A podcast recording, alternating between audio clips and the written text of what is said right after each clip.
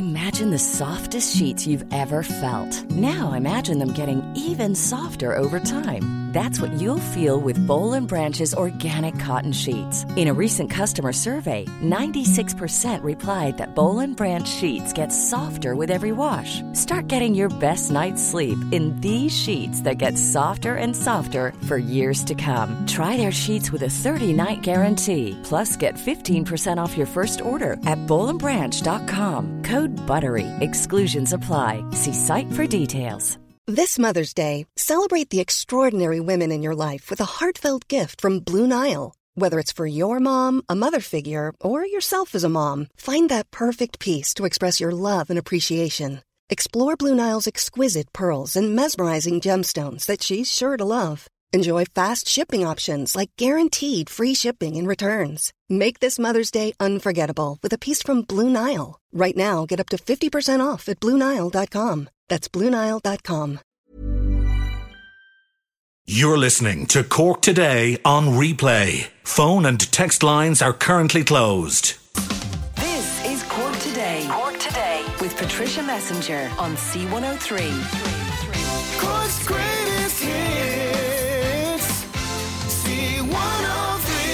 And a very good Thursday morning to you as we welcome you along to the programme. We have got Bernie taking your calls at 1850 333 103 and you can text or WhatsApp the programme to 0862 103 103. And I don't know how many people stayed up last night to watch our Olympic rowers or maybe you went to bed and got up to watch it or maybe you waited and woke this morning to the news that we have gold we a gold medal win for Team Ireland, and it was just one of those unforgettable nights for Team Ireland, and in particular for the Skibbereen Rowing Club, because two members of the Skibbereen Rowing, Club, Fintan McCarthy and Paul O'Donovan, taking an historic Tokyo gold medal win. It was just amazing, and for anyone who did watch it live, and even if you watched it, I watched the rerun of it again this morning, and it was one of those races where you were at the edge of your seat. Even this morning when I watched the rerun and I, and I knew they won, you were sitting on the edge of your of your seat. It was just incredible. Now we are putting a call through. We're going to be joined in a couple of minutes by Paul's mum, uh, Trisha Donovan. But as we went to, we were hoping to speak with her straight away, but she's on another call. Obviously, she's just inundated, so she's trying to wrap up that call. So she should be with us uh, in the next few minutes. And we also tried to make contact with Fintan McCarthy's mum, uh, Sue,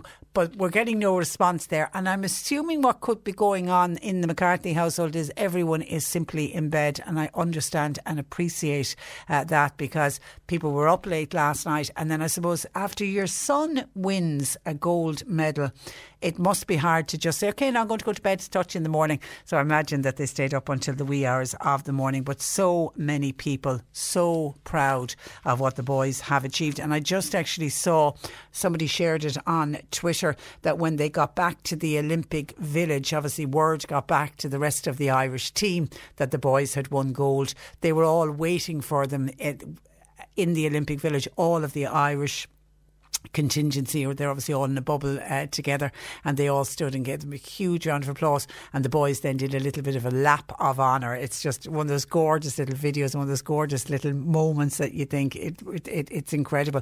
And for me after the win obviously the excitement of the win it was watching them being presented with their gold medals and watching the Irish flag go up the flagpole and then the playing of Amhrán na bhFiann our national anthem. I be the first to say it. I was crying. I just find it so emotional at moments like that to see something like that and you realize that history is is being made here and you realize that these two young lads and let's not take from what these two young lads had to do and what they had to do to get to that position where they are the Olympic champions. It's just it's mind blowing, really. The effort that goes on behind the scenes. They just they simply didn't get in a plane and rock up to Tokyo and get into a boat and say, "Oh, sure, we'll give it our best uh, and we'll win." Even though when you hear any of the interviews with Paul and Fintan, they just so- sound so calm.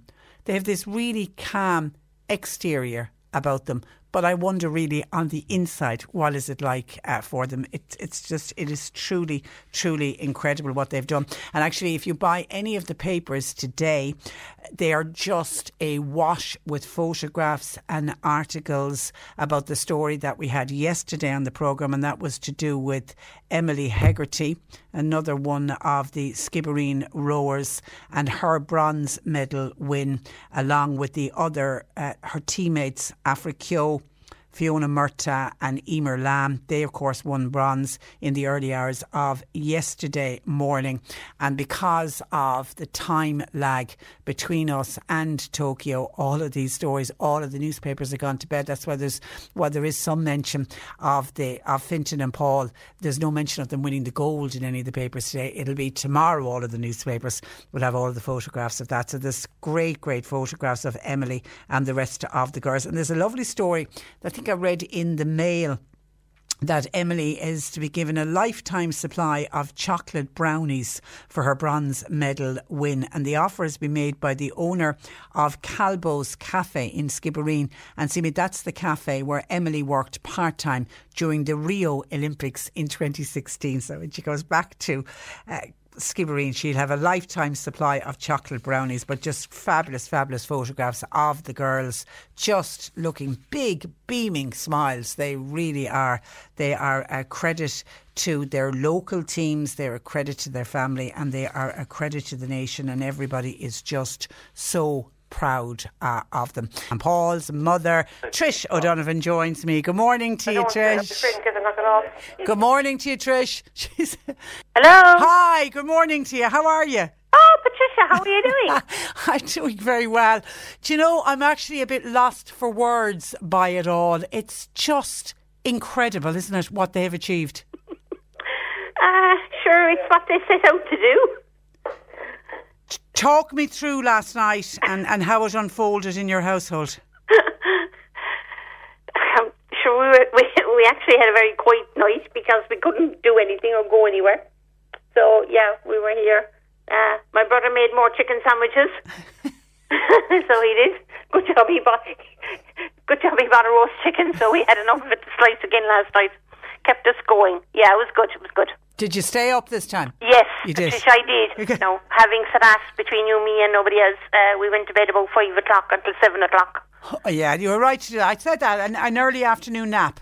Yeah, That was yeah. the- the- a little siesta, do, Yeah, you know, yeah. power nap. Yeah, The- or we wouldn't have been able to keep going. And actually, we were talking to um, poor old William O'Brien in the corner bar here in Skibbereen, and his niece, uh, his not his niece, his best friend and uh, Emily was um, on uh, in the women's four. Yeah, the night yeah. before, and he stayed up the night before because her race was at twenty after Gary and Paul's race was at three thirty, and he knows at three twenty he was awake, and then he slept through it all.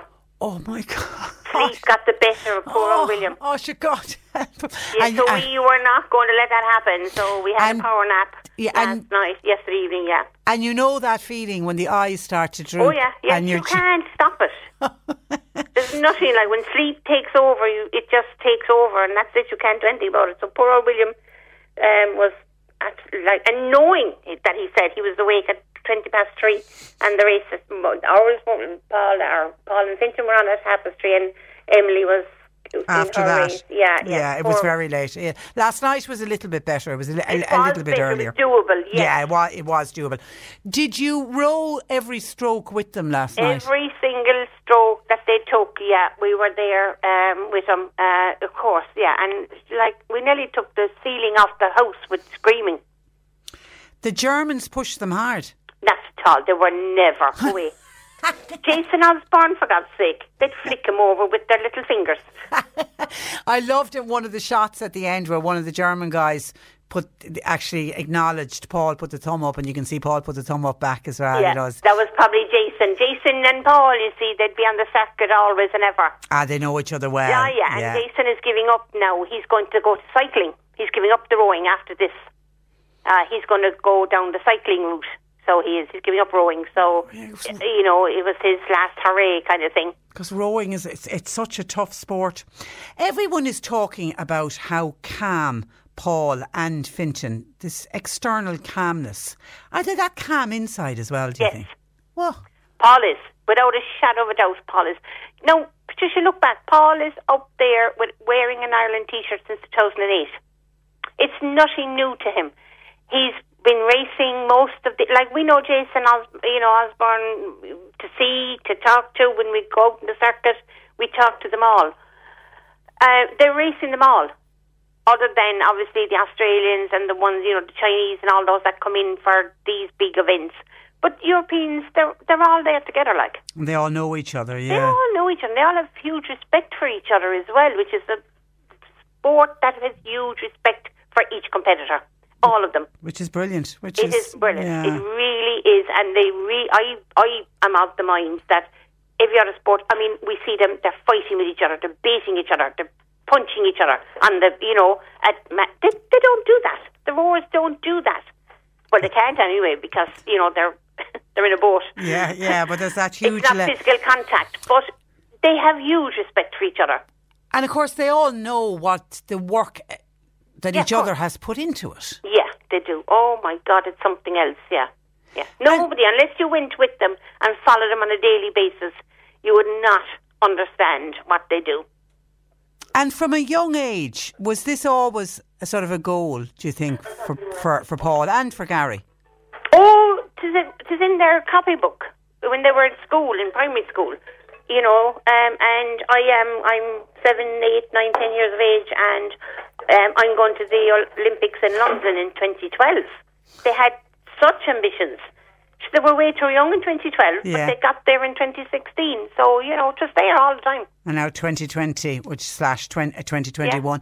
The, Yeah. the the one the bit that really got me, and I, and I openly said it earlier, I was crying. The national anthem. I found. Ex- Oh, we sang it here. Come on, Patricia. We were here in the kitchen singing it. Well, I was crying. I actually, I just got. Isn't it wonderful?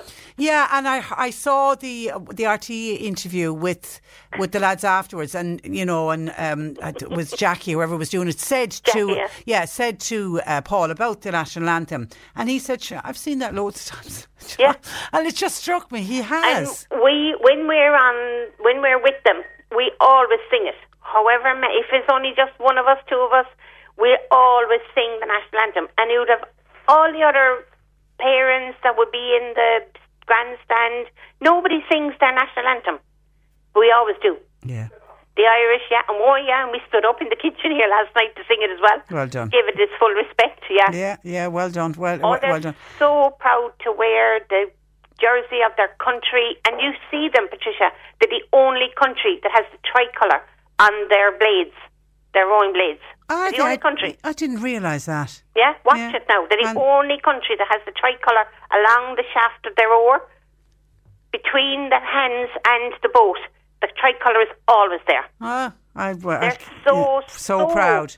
proud of their country, of their nationality, of being Irish. That you couldn't take it from them, and we wouldn't.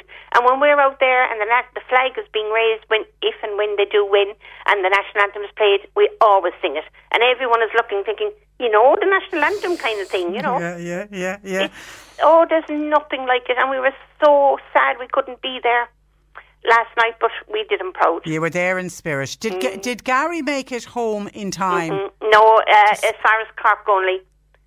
Ah, so so did he did he get to see the race? Do you know? I, well, I wasn't talking to him yet no. because I'm imagining he's going to probably sleep today because Yeah. if he was travelling for 24 hours and then from being bussed from Dublin to, to Cork yesterday evening, I'd say if he did stay up, I'd say he's exhausted. Yeah, yeah, it's a long, it's a long journey. So, and have you spoken to Paul yet? I No, know on TV no. he said he, he was going to be killed because he hadn't. I know. He is. had- He knows it, like. Yeah. and do we? I won't kill him, you know No, that. I should listen. I know that absolutely. Do we know travel arrangements for coming home? Anything like that yet? We're hearing that I, I don't know whether they're arriving in on Saturday or they're leaving over on Saturday. So I we're waiting to hear. Um, obviously, they couldn't make. They have to be gone apparently 48 hours after Yeah, the win. Yeah, after their they're finished. event, you know. So Uh, but they're all travelling back together, isn't that what you what you've been led to believe? that's what I've been led to believe. Yeah, yeah. Because I, I, I, I, from what I can gather as well, that that's what's happening. But again, because of COVID restrictions, there won't be a big fanfare at the airport, will there? No, no, there can't no. be anything like that. No, That's- gee, no, no. that well, is- You see, there'd be no point in even us driving up to. Well, they're not coming to Cork Airport, obviously, they're coming to Dublin. But there'd be no point in us going anyway because you wouldn't be left in anyway. No, no, no, It's no. different. Before you could go in, you could wait around the airport and whatever for them to come to departures and arrivals and whatever. you. You can't now. And I heard Fintan say they're going to Henley in a few weeks. Oh, that wouldn't surprise me. Yeah. yeah. yeah. So Yeah. will Paul come home to Skib for a while? Do you think Oh, first? gosh, yeah. Oh yeah. Otherwise, he'll have a tent somewhere on the side of the road because Bit of mammy's cooking is what's needed as well. and there's one other person, and- and we, we can't let the moment pass without mentioning her, um, Sanita Puspure. yes, Ah, my heart breaks for her. And she and listen, she did her best, but my she heart did. breaks for her. She did. She did. She did. And uh, well, like I don't know. You see, the heat and the conditions. Well, the conditions, roughness wouldn't have made a difference to her because she'd have been used to that. It just wasn't her time. Her time, you know, which is a pity because she was dominating all the time. Yeah, and she she put say she put rowing on the map for Ireland. She was one of the first to ever get out to the Olympics. It's Mm-hmm. She was, it's, she was the only She was the only one, wasn't she, at the start? one yeah. went to London in 2012. Nobody else was good enough to qualify. Yeah. And the boys win. This is the one thing I love about, you know, role models. The boys win now. There'll be young boys and girls And watching girls. Sanita and watching Emily. Watching Emily, yeah, I mean, there'll be, a, you know, a new generation Mm-hmm. going, I want to emulate that, I want to do that. And, and that's what drives on these sports, isn't it? Well, that's what happened with Fintan. Um, and you can, if you look back on the footage um, when from Rio, Fintan and his twin brother Jake, they're sort of in the front of the, not by choice, obviously, but it's the way it happened. And they were there applauding Gary and Paul at Rio and going through the semi-finals and the whole lot. And they're in the picture, the parents. And they, they turned around and they said, well, like, hang on, we're doing the same program, like, we could do it. They did it. And poor you remember Neville Maxwell was the commentator at the time Yeah. above an RT, and Neville Neville was crying because they had knocked on the door. He was in a lightweight before back in the day, and he was in a lightweight four. and everyone was, and they came fourth, and they came fourth, and they came fourth, and suddenly Gary and Paul got on the podium. Yeah. Never before happened, like. Yeah, it's incredible. It's and I, I think it's we're going to see a lot more of it. Please God, into the we're an island nation. We should be good at these sports that are on the water. We really should. We really No, should. we are. We're getting there. So, have you No. any have you any plan for the rest of the day? Can you can you celebrate further in any way or? Well, my, I, I like the fella said it, without sort of being too bold, um, we got some um, disposable champagne glasses, and we're going to we have a great big long wall um, outside my house, and I'm going to put champagne glasses, disposable ones, put them up, fill them up, and whoever passes can have a glass of Oh, champagne. you're fantastic. You're you're you're fantastic. And we tried to get through to Fintan's mum Sue, but she's not answering. And I have a funny feeling she might be still in the lab out, which is fine. She might Yeah. she may have gone to bed very very late. I hear that, yeah. Yeah, I hear yeah. that they're gone to ground, yeah. Yeah, yeah. Listen, uh, just heartiest congratulations. We're just we're all bursting with pride. It's it is absolutely It uh, is fantastic. fantastic, And yeah. for- enjoy the moment. Enjoy the moment. and that's all it will be. Yeah. You know- until the next time. Well, yeah. Okay. Paris, 2024. Yeah, Los Angeles, 2028. She's awesome. And there'll be many, many more races in between, in between that as well. Listen, it's been a pleasure as always, uh, Tr- Trish. Pass on our best wishes uh, to Paul when you're speaking with him, and uh, thanks a million for joining us. After I finish slapping him around the head for not that- contacting that's me, it. That's it. That's that's a mother's right. God bless. I won't. I won't be cool to my child. You mind yourself, I'll okay? have two slant to me. Stop.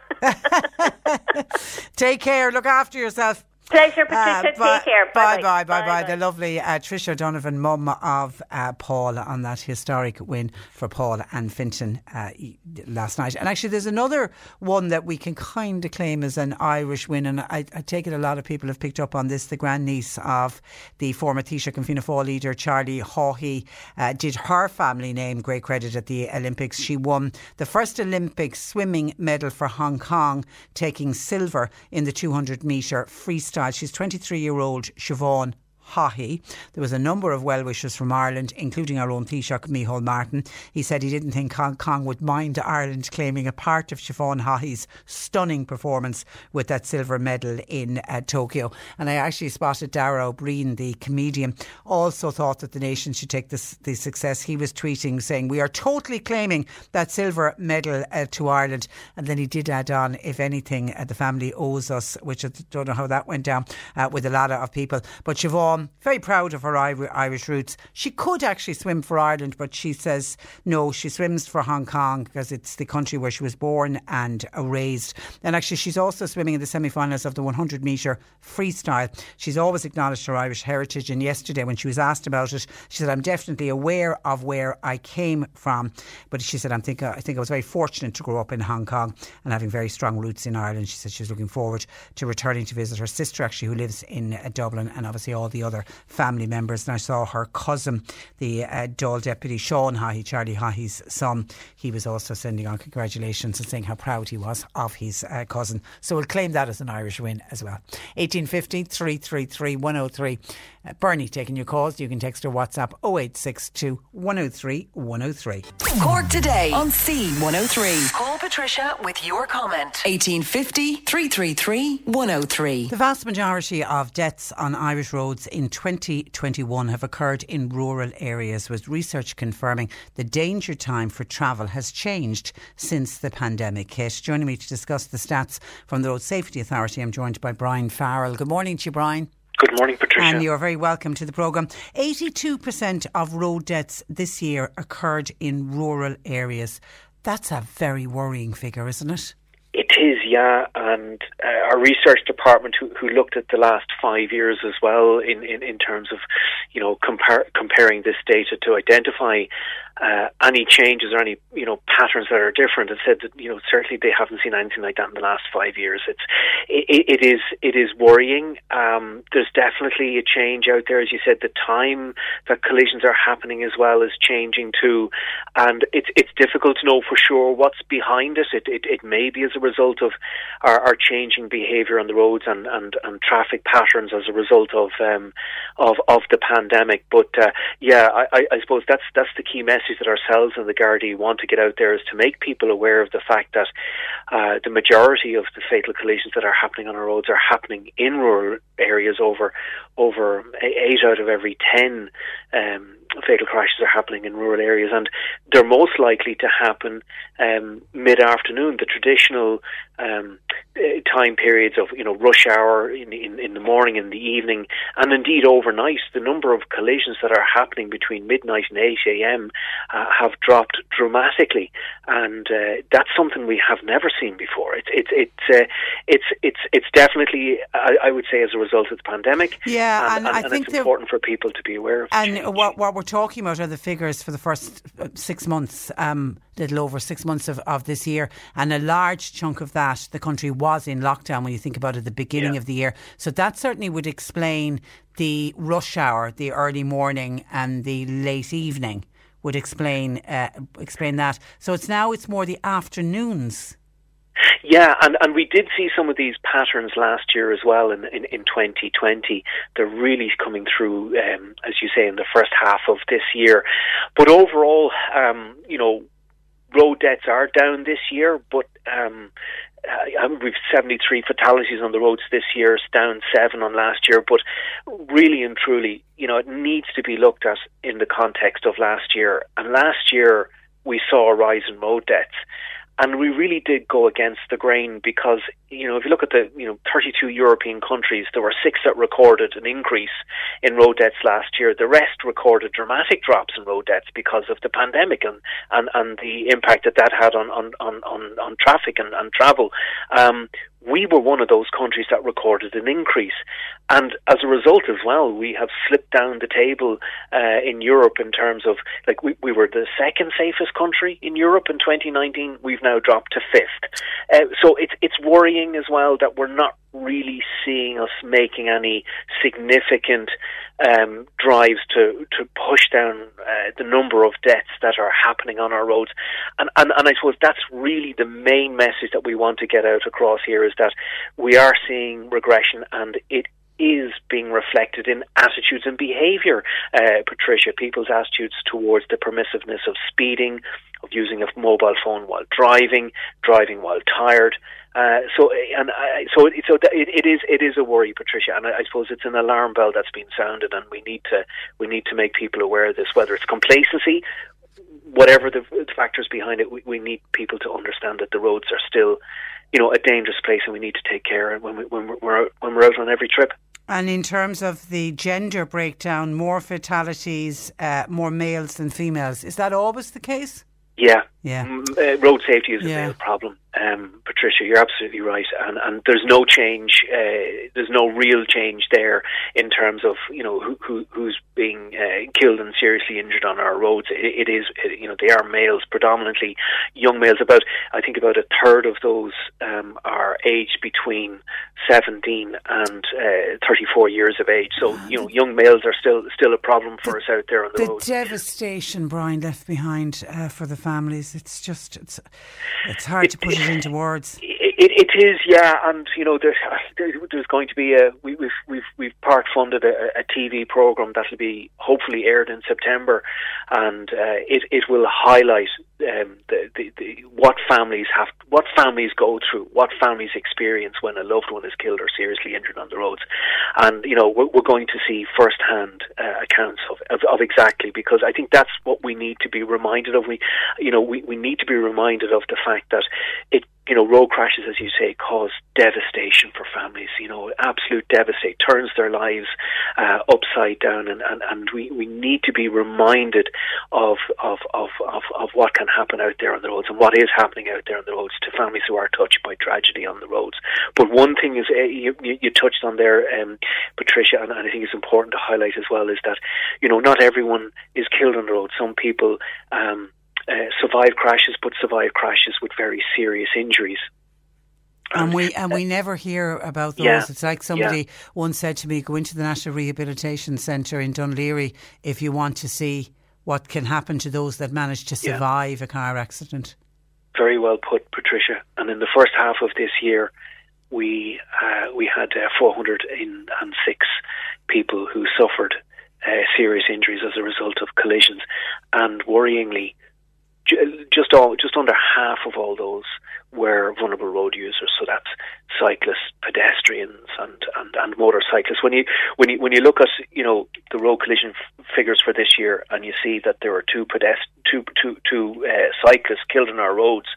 Um, uh, and one death is one death too many. But you look at the number of cyclists being seriously injured. 85 cyclists were seriously injured in the first six months of the year. 58 pedestrians and 56 motorcyclists. So you know that that's something that we're we're anxious to highlight as well. That we and, and we shouldn't really be talking, as you say, just in terms of fatalities.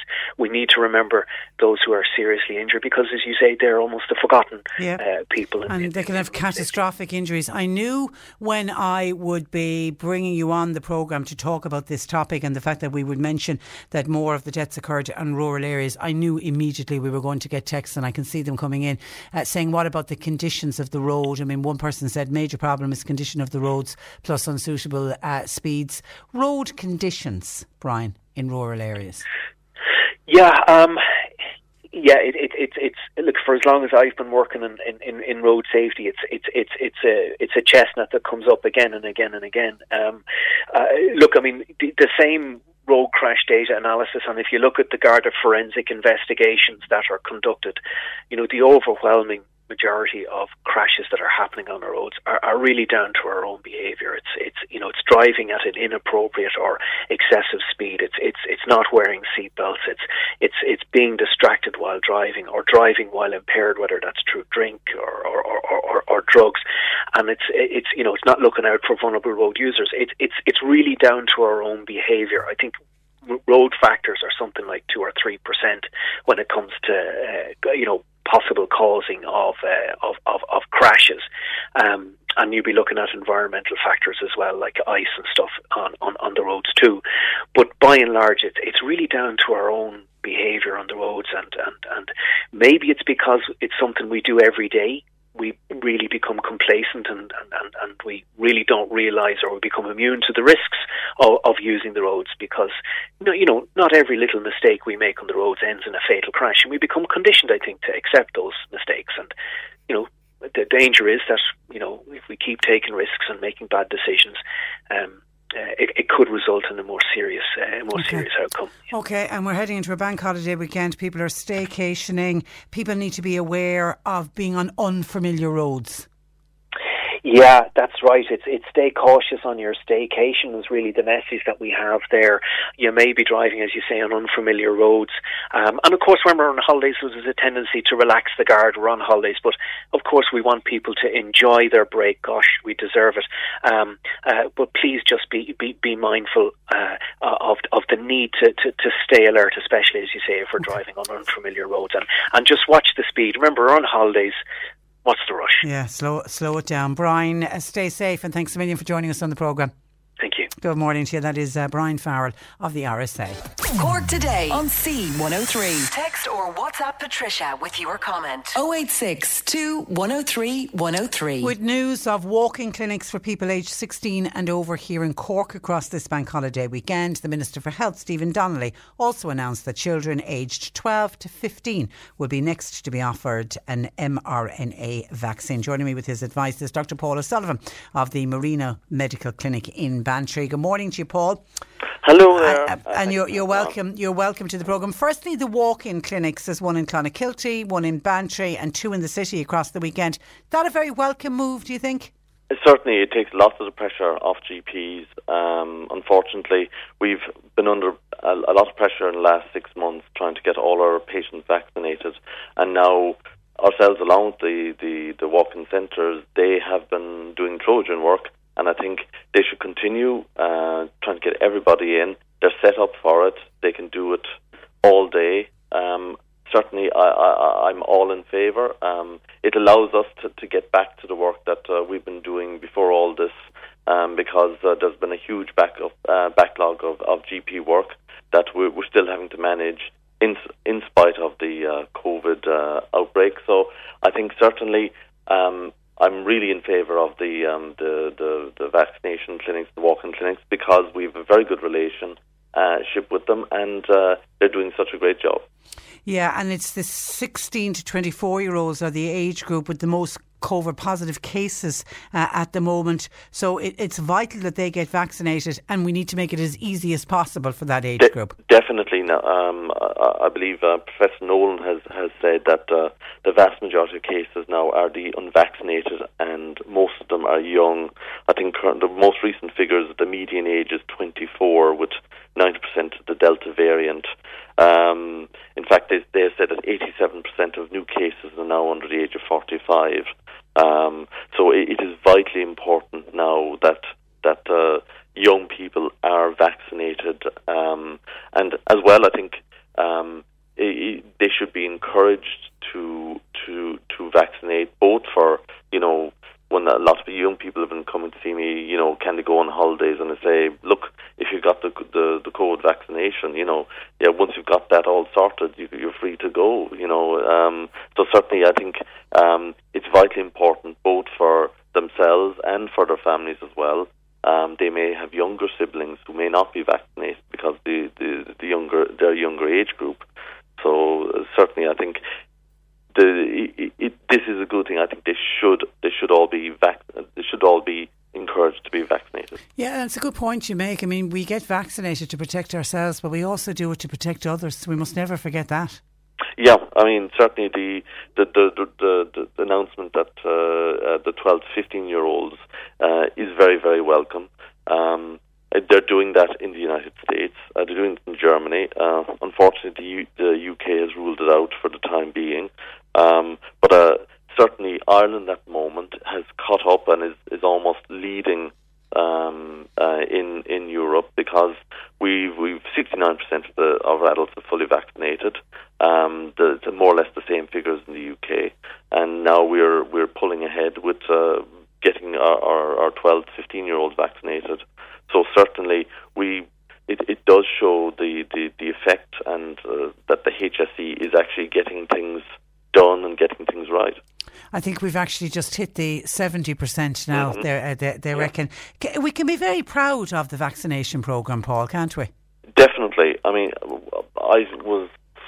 If you'd come to me in the beginning of January when the current wave hit and it was almost like a cataclysm, there's no way I could have pre- predicted that we'd be here now with essentially uh, over what 70% of the population and that 70% of the at-risk population um, fully vaccinated. Um, we, I wouldn't have believed me. I I would have thought it could be take the rest of the year that we wouldn't reach this position till, till say November, December. So, so kudos to the HSE and to the EU rollout program for getting all this done. And to everybody involved, the GPs as well. I mean, so many people have been involved in this. On the 12 to 15 year olds, do you expect much vaccine hesitancy on behalf of the parents? Um, it's always a different one. Um, I was just reading comments of uh, Professor Karina Butler. She said it's reasonable to pause for pa- parents to ask if the if their children need to be vaccinated. Now, they are looking at the, the, the need for vaccinations and looking at the figures. I think um, there is um, there is a need for these children to be vaccinated, both for uh, to reduce the burden of illness, say, for example, in school, but also there are new worrying figures with regard to, coming out from the UK that uh, younger children are more vulnerable to the long COVID uh, syndrome, where about 10 to 13 percent um, of of uh, children who who develop who are who develop COVID are suffering from this this condition. So certainly, I would encourage um, the uh, parents to to consider that, that their children should be vaccinated. However, I wouldn't be in favour of, of mandatory vaccination. yeah, I think yeah. that that would be that would be completely counterproductive. But I, w- I would suggest to, to parents to look at the evidence, uh, listen to what the the NPHET and the, the NIAC are saying, and certainly I think uh, it would be beneficial for, for their children in in the 12 to 15 year old age group to be vaccinated. Yeah, and as you say, it- it- you know, for many of that age group, if they get it, it might be a very mild illness, but nobody knows which of those children are the ones that are going to end up with long COVID. And I also heard a 12 year old uh, speaking yesterday who made the point he can't wait to get it. And when he was asked, uh, he said, I'm doing it because I want to make sure that my nana and granddad are safe. And I thought, yeah, you know, they are an age group that are aware of the Mhm. older generation and how vulnerable the older generation are. Uh, definitely, and uh, there's there's the people don't realise that uh, this age group they're very very mature. Twelve year olds I've met in the course of my work, you know, the, who are aware of the issues, um, who are aware of the the problems, and who have seen and probably haven't seen their grandparents for months and months, and uh, are very very civic minded and responsible. Which is great. Which which is great. And of course, we're in summertime. The children are off school at the moment. This is a good time, isn't it, to start that vaccination program? Definitely, I think um, because the kids, uh, we're we're obviously nobody wants to say back to school, but this will, the, the kids are out. They're, they're there. Nobody's going on. Well, hopefully not uh, too many foreign holidays. So it would be fairly easy for uh, parents and the kids to be brought in to be vaccinated, and with the with the Pfizer and the Moderna vaccines, they can be, get their second shot within the, the, the time limit for, for going back to school, and essentially they they're done come the beginning of uh, September when most schools are going to be open. That is going to be one less problem they're going to have to worry about. Okay, all right. So it's, it's, as I say, good news all round, and it's certainly. And listening yesterday uh, to Tony Holohan, there is a sense that we really are coming out the the, the other side of this. Uh, and are you seeing much COVID around, um, Paul, or, or, or are people We- not going through GP practices anymore? Oh, we, we do we, we do get the occasional um, positive cases. It's not as bad as in, in the dark days of, of January. Um, we we we are watchful. We are we are aware. I mean, NPHET has come out with a warning to say that the, the, the incidence is increasing. I think that the latest figures say that the seven day average was was over a thousand when two weeks ago it was six hundred. So we are aware and we, we, we tell people follow the rules, wear a mask when you need to, um, get vaccinated if you haven't, um, and just carry on, wash your hands, wear a mask, um, and just be vigilant. And if you have symptoms, go forward for a test. Definitely. Yeah, yes. yeah. Okay, listen, we'll let you get back to your patients and we appreciate you taking time out to talk Thanks to us, Paul. much. Thank you for that. Uh, good morning to you. That is uh, Dr. Paul O'Sullivan of the Marina Medical Centre in Bantry. 1850 333 103. Bernie's taking your calls. Text WhatsApp to 0862 103 103. I was speaking in the last hour with Dr. Uh, Paul O'Sullivan and we touched on the fact that vaccines are now to be offered for 12 to 15 year olds and straight away there's a text in from a listener saying vaccinating children exclamation mark you must be insane God help us. Uh, so somebody who obviously is not in favour of vaccinating children. And all I would say about the vaccination of children, I know straight away the Health Minister, uh, Stephen Donnelly, has, has come out and said that there's absolutely no suggestion that, for example, unvaccinated children will not be able to return to uh, the classroom. But he said that while offering the vaccine to children, he's, he feels it's ethical, he feels it's uh, right, but ultimately the final decision will be up to parents and it will be the parents who will have to give consent for the vaccination and will also have to attend when the child goes for vaccination. But just on that, when I saw that text uh, come in, uh, what I would say to all parents out there, and I'm very conscious and aware that we would have parents listening to us who do have children aged between 12 and uh, 15. And there's a very strong warning coming out to parents to brace themselves for misinformation about childhood vaccines as that vaccination programme is rolled out for 12 uh, to 15 year olds. And actually, I was glad to see the Chief Medical Officer, Ronan Glynn, come out uh, about this because they're reckoning over the next two to three weeks, social media is going to be awash with claims about, and many of them fake, false claims about vaccination of children. So you do need to be very careful. And Ronan Glynn said, it's important to be aware not to assume that everything you see on social media is accurate, not to share anything on social media, not to share anything with family and friends groups unless that you know the data is accurate and that the data has been uh, verified. He told a NPHET briefing that childhood vaccines are a particular target for misinformation and disinformation. So you ju- you just need to be so uh, careful. And I know Karina Butler from the chair of NIAC, the National Immunisation Advisory Council, who are the group who have studied this vaccine and studied the effect that this vaccine would have on the 12 to 15 year olds. So, as a woman who really has to be listened to, she was speaking at that same briefing and she said the decision to vaccinate 12 to 15 year olds was made by NIAC. She says, on foot of what was best for children in those age groups, having taken all factors into account. Now, she said the factors included the risk of long COVID and other impacts such as anxiety and eating disorders on children. Professor Butler said that NPHET will respect the decision should parents choose not to vaccinate their their children. But she said we are strongly recommending that parents who have uh, children that might have an underlying condition that they certainly should avail of the vaccine at the earliest possible uh, opportunity. And she also went on to talk about families that might have a, a younger child with an underlying condition where vaccines are not going to be possible, or they could be families that have a vulnerable adult living with them who could be immune compromised, even even some some of the immune compromised people who've already been vaccinated, but they mightn't have responded as well to the vaccines as somebody who, say, who isn't immune compromised because there's already evidence coming out on that that the vaccine, while it works, it doesn't work as well with somebody, say, who's not immune compromised. It works much better uh, with those with those people. So there are other people in the household who may also need to be protected. And while everyone, you know, talks about, oh, sure, if a child, if a 12 to 15 year old gets COVID, sometimes they don't even know they have it or they're not very unwell but nobody knows the children that are going to end up with long COVID, or nobody knows the child that's going to get infected and it may just be, you know, a, like a light head cold for some of the children. But then if they go on to infect somebody else in the household who is immune compromised, you know, there's so many other things that need to be factored into it. But just as I say, be extremely careful where you are getting your information from. And social media is really going to be a target because you've got anti vaxxers who are out there who are hell bent on doing everything that they can to share misinformation.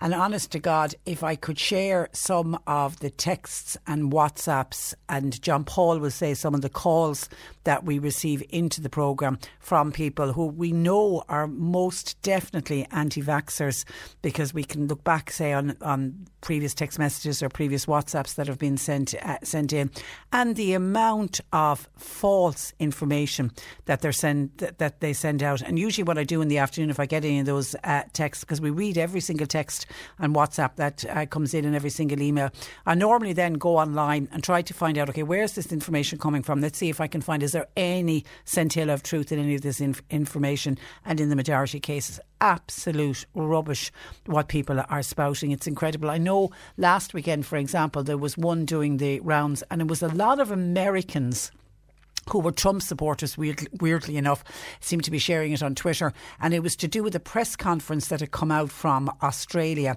from a member of the equivalent of their NPHET, somebody like Tony Holohan or Ronan Glynn, was doing a press conference and they were talking. And of course, Australia are in a bit of a, a bind in a pickle at the moment because they've got such a low amount of vaccinated people and the Delta variant has arrived on, on their shores. And it's, you know, it's going through cities like Sydney who are gone into another four week lockdown. And they're so far behind us on the vaccination, and they're so far behind us on the. To hear them talking about the lockdowns now, the lockdowns we went through last year, they never went through any of that, so it's all so new to them. But there was a press conference given, and they were talking about the number of people who had been in hospital, and this guy on, as I say, their equivalent of NPHET or their health minister, whoever it was, made a statement that of the 41 people who were in intensive care, that 40 of them had been fully vaccinated and the other one had received one vaccine. Now, it turned out that it was a slip of the tongue by this man. And before the end of the press conference, he was asked to clarify the statement. And he said, sorry, it should have said that the 40 of the 41, 40 of those that are in intensive care were not vaccinated and only one had received one uh, dose. So it was completely the opposite of what he had said. Well, the amount of people who just took the bit of him saying, not putting the correction in, and ran with that. And then my Twitter feed, when I was Googling Sydney COVID got filled with these texts because I kept, and I said, that can't be right. and then when I looked into it, I discovered, no, it isn't right. There was a, a retraction made. But of course, the people that wanted to share the misinformation were hell bent on not printing the retraction. So even though it was being said by somebody who was eminently qualified, you had to go on to see the full press conference to find out what was actually the truth in that statement. So just people just need to be careful, very, very careful. And as I say, nobody is going to be forced to give their child uh, a vaccine, but the evidence is there that it is the ethical and the right thing uh, to do. And uh, as I say, the portal, somebody was saying, as the portal opened, can't wait to give my children the uh, vaccine. And as I say, I heard that little 12 uh, year old who actually went to his parents when he heard that 12 to 15 year olds are being vaccinated. And he said, I absolutely want to be vaccinated and he wants to do it. And he said he wants to keep Nana and Granddad safe. And even though Nana and Granddad have been vaccinated, they could be immune compromised. You know, we still don't know with breakthroughs uh, on the vaccine and some people getting it. Nobody knows how someone is going to be uh, affected.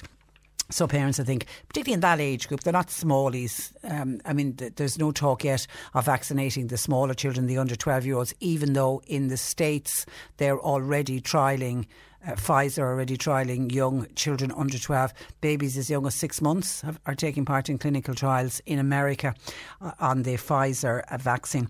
So, you know, just get the information. That's the, the whole point I'm always trying to get across to people. And if you see something, and if you think, particularly if it's a kind of a shocking kind of a statement, usually they're the ones you need to just dig into, find out who the experts were, find out did they actually say it, what is their background, where are they, where are they coming from. Do your research, do do your homework, and then you make the decision. But nobody is going to force anyone to get a, a vaccine, and certainly children going to school, it's never going to be the case that if you don't have a vaccine that you can't go to school. And actually talking talking about forcing people to get vaccines, it's something that we haven't done in this country. We've left it up to everybody, and we've been really good in this country. I think people, I think we are a, a well educated group of people, and people did their own homework, did their own research, and realised that yes, this is the right thing to do in order for us to get out of this pandemic and to get out of lockdowns and get the economy back up and running. I think the majority of people feel the right way to go is to get vac- vaccinated, and for those that don't want to get vaccinated, fine. Nobody is going to force them to get get vaccinated. But a lot of people are questioning what will happen if a company decides to make it compulsory. You can't work with this company unless you are vaccinated. Well, one of the first to come out is Google. Google have come out. Firstly, they're postponing the return to the office for most workers until mid October. I mean, most offices are expected to go back in September, but Google have come out and said no, we're going to wait until mid October. And Google now are running out a, a policy that will eventually require everyone who works for Google will have to be vaccinated, and that's going to be across all of their campuses. That's going to affect a number of people in this country because Google employ up to 8,000 employees. That's in the European headquarters in uh, Dublin. Uh, seemingly, an email went out to Google. It went out to more than 130,000 employees. How many they employ worldwide. And the CEO said the company is now aiming to have most of their workforce back in the office around the 18th of October. They'd initially set a target of the 1st of, De- of December, but they have decided that everyone that comes back into the office, everybody working there, will have to be fully vaccinated. And the decision seemingly will also affect tens of thousands of contractors who Google intends to continue to pay while access to the, ca- the campus uh, remains uh, limited. The requirement will be will be first imposed at Google's Mountain View, California headquarters and other US offices before then being extended to more than 40 other countries where Google operates. Getting vaccinated, says the CEO, is one of the most important ways to keep ourselves and our communities healthy in the month ahead. So, certainly one of the first countries to come out and say, if you want to work with us, you've got to be vaccinated. Now, what happens to workers that decide not to? Only time will tell. 1850 333 103. Bernie's taking your calls. You can text or WhatsApp 0862 103 103. C103 Jobs. Comfort Keepers, they are recruiting for healthcare assistants, that's in Cork City, while full time beauty therapists are wanted, that's for maternity cover in Macroom.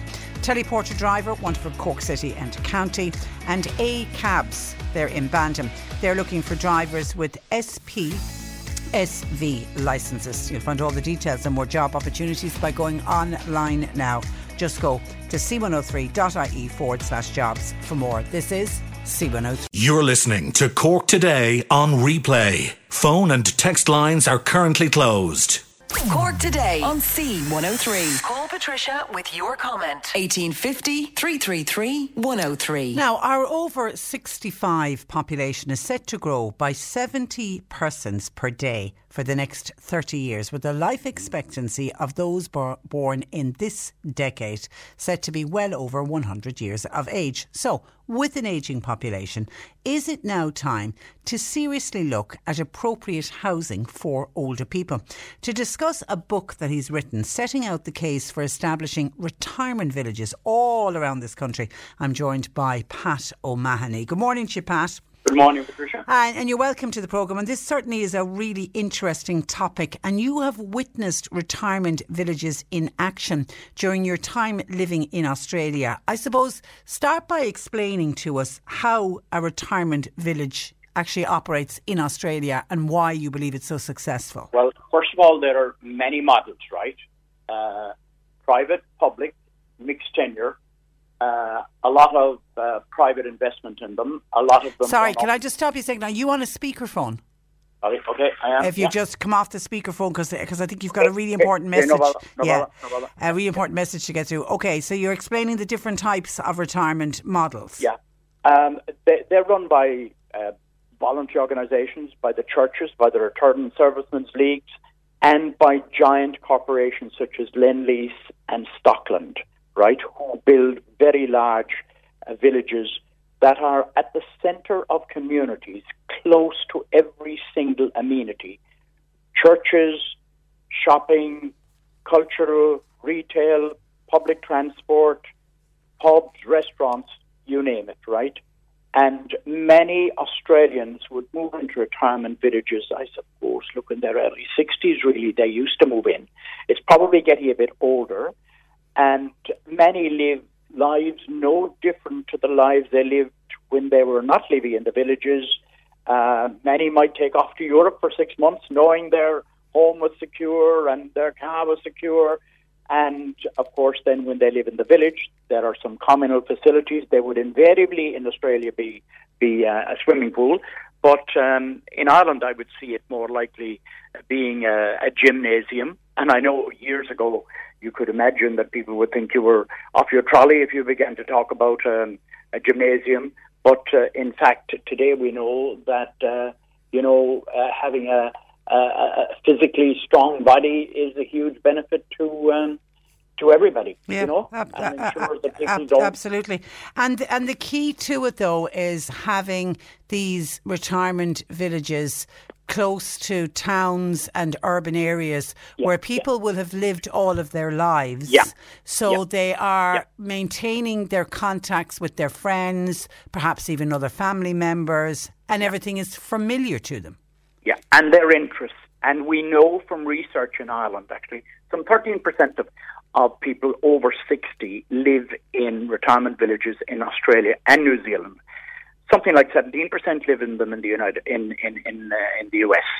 But uh, we know from research in Ireland that approximately 15% of the population would be interested in such options if they were available. We're talking about options, options for living uh, that take account of the fact that people are getting older, that they will inevitably, if they live long enough, get frail, and that they will need other additional support, such as home care, uh, health care, um, and so on. Assistive technology, which is a huge thing in terms of extending the independent living of people. And you will you will hear of older people wanting to downsize, for example. They might have, you know, raised a family in a four-bedded house. They could now Yeah. suddenly be living alone, widowed or widow, wi- widower. And the one reason that they don't want to sell up and move is that they can't find suitable accommodation close. Absolutely. Absolutely. And in fact, the interesting thing also is that a third of over 65s live alone and 60% of over 80s live alone. And we know that people, that the research tells us that many find that their home limits their life quality significantly by virtue of the fact that it is not suited to their needs in a whole range of ways. It's uncomfortable, it's too big, it's too difficult to maintain, it's not secure, and so on. Um, so uh, you know the the I suppose the the great thing about the the retirement village is it's at the heart of the community. The people who live in it are knitted into their community. They're not isolated from the community, and there needs to be a connectivity between the community and the village, and invariably there is. Yeah, it, it really is um, a, a win-win. And of course, uh, whenever you, I, and I know there's some older people get very annoyed when they hear of any suggestion of asking them to move out of their family home and to eh, to downsize and all of that. And particularly if it's used in the context that we need to free up housing stock for for, for families. That it, not everyone will go with this, but there are a number of people who would love the idea of downsizing, moving into a retirement village where they'd be surrounded by their peers they would feel safer. And as well, the added advantage, I'm assuming, if you're living in a big house, you're asset rich. Absolutely. There's there's a financial benefit to this.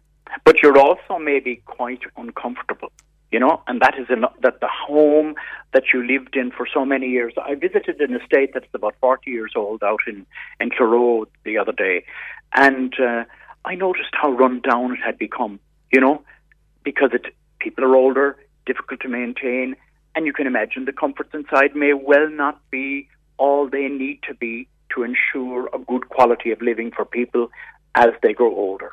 And and of course there is no my my proposal and the retirement village idea in Australia is not in any sense about telling people what they should do. If you want to live on your own forever, where for as long as you like, that's your business. But providing people with options hmm. that cater to their needs as they get frailer. For example, I, I, I, Irish research tells us that I think only something like uh, 46% of over 75s drive regularly. That many people in rural areas find transport a huge challenge, whereas in the city, in the urban areas, uh, they find security a huge challenge. So the, the retirement village caters to all of this. And there are alarm systems that are in the in the village, which uh, you know ensure that one is whether it is that there is somebody trying to break into your property or that there is some medical or other emergency that you're always secure in the sense that there is somebody available to respond to you. And with the use of assistive technology, we can do far, far more. Uh, you, you hear ads on, on the radio in recent days for assistive technology. I think Mick O'Dwyer, the former Kerry manager, uh, is, is advertising a particular product. But these products can be incredible. There is one available, and I won't even mention his name, but it's nine euros a day. And the, the, the extent to which this can facilitate independent living is colossal. Compare nine euros a day to um, maybe over a thousand a week if people are in nursing homes. Yeah, you know, yeah. and nursing homes. Look, and I'm not. And there'll always be a role for, nur- for for nursing homes. Absolutely, But people absolutely. want to live an independent a, a life for as long as they can. I think we all want that. Absolutely, absolutely, absolutely. Okay, and by the way, just in case, just Yeah. to put it in perspective, I am just seventy-five years old, right? Okay. So I I am one of those older people. Okay. All right. But the problem with people like me is there is no place that I can get that is appropriately designed and located. Also, if I if the, if it was available tomorrow morning, there would be issues with me trying to get bridging finance maybe while I sell my own home. Do you follow? So that's Yeah. another side of the, the thing. But I think one of the critical things for me of all is that there is a need to create what I can uh, call a new zoning category uh, where uh, it uh, uh, specific places in new developments or in brownfield sites in the in the centre of towns are zoned exclusively for this kind of living, right? Because location is critical. You can only build these if you build them at the centre of communities. And there are some wonderful examples of this kind of work. There's there's a, a place up in, in Naas, County Kildare, uh, McAuley Place, which has 53 uh, single bed apartments, uh, some of them rented with people paying out of their own resources, other people being paid for by the state in one way or another. They are. It is in an old convent building at the very centre of the town in Naas, next door to the church, next door to McDonald's, next door to the pub, next door to all the public transport routes. You know. and is that operated by the local council or who put that no, in place? it no. it is not. I'll tell you. One of the problems with it, it was established by a by a group of people, and Marguerite Solon was the uh, was the centre person in that. But uh, they saw the possibility. They had uh, the Mercy Order, I think, were favourably disposed towards it. They also had Áine Brady, who was the first minister for older people, I think, living close by, and she facilitated some government funding. And it all came together, but it came together, I suppose, serendipitously. And I'm saying these things shouldn't happen by chance, you know. Uh, there is a need for the state to do something to facilitate their establishment. Uh, and the beauty about it is it doesn't have to cost the state any extra money, provided they put the legislation in place to protect the interests of all involved. For example, in Australia, every state in the Commonwealth of Australia has now got uh, legislation uh, around the whole matter of retirement villages, and it was even renewed, and that's since the 90s, and it was renewed even recently. There's also a need for, as I said, the zoning piece. There's also a need for standards, national standards, so that these buildings are built appropriately to ensure that as people grow frail, frail, it is easy to insert the technologies that can be used to extend independent living. And who So would the- cover? I mean, where would the funding come from? I mean, there would be the initial Well, outlay would be the huge. money is actually available already. There is money available, but it's like everything else. It is so difficult to find. There are no streamlined systems. Do you know what I mean? Yeah. It's, if you have the right connections, you can get it. I'm saying this shouldn't depend on connections. This shouldn't depend on charity. This shouldn't depend on serendipity. This should be something that is available to every community to to plan for its own older people uh, on an ongoing basis.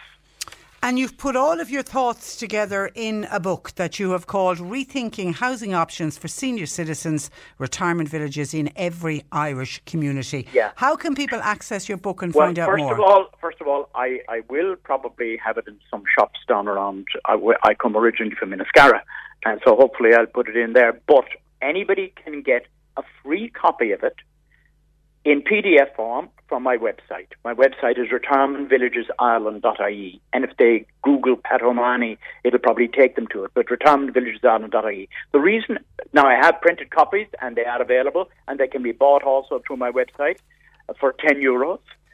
But the idea, I'm not interested in the money that comes from this. I'm interested in the idea. I think unless we do something now with a society that aging quite dramatically, we will end up with very serious problems. And I'm not alone in saying that. The head of Alone recently said, Sean Moynihan said recently, that he envisages, unless we do something, that there will be homeless hubs for older people Oh. in the very foreseeable Oh, future. doesn't That doesn't is- doesn't bear thinking about. the- And you know, an, another thing that because people who ran into trouble with the economy and you know lost their homes and so on and so on, and are now maybe renting uh, from private sources, when they retire, there will be additional issues around housing for older people.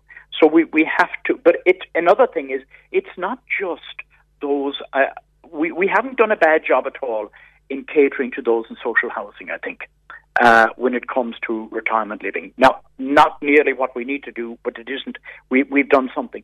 But what we have ignored completely is the, those who own their own homes, because they also need retirement village type accommodation.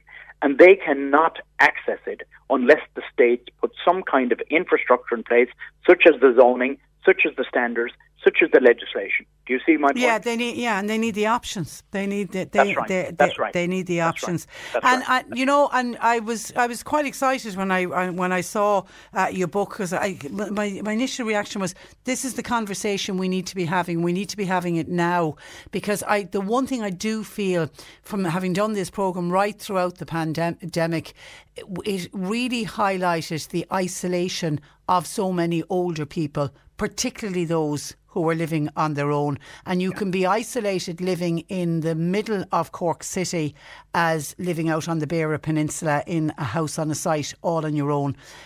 And we need to do something about that. And I think it really got highlighted during the pandemic. So I think your book is very timely that, and that the conversation starts. Have you sent copies of it to the local authorities? You, you won't believe it. I have sent a copy to every single councillor in the country, Well done. every single TD and senator in the country, Yeah. uh, and I have engaged with quite a number of them, and I've made presentations to some councils as well. Well done. Uh, I think there is, you see, we have a number of very significant statements, uh, published publications in recent times around um, uh, this whole area of retirement living. For example, in 2019, we, we published, the state published, Housing Options for Our Aging Population, a policy statement.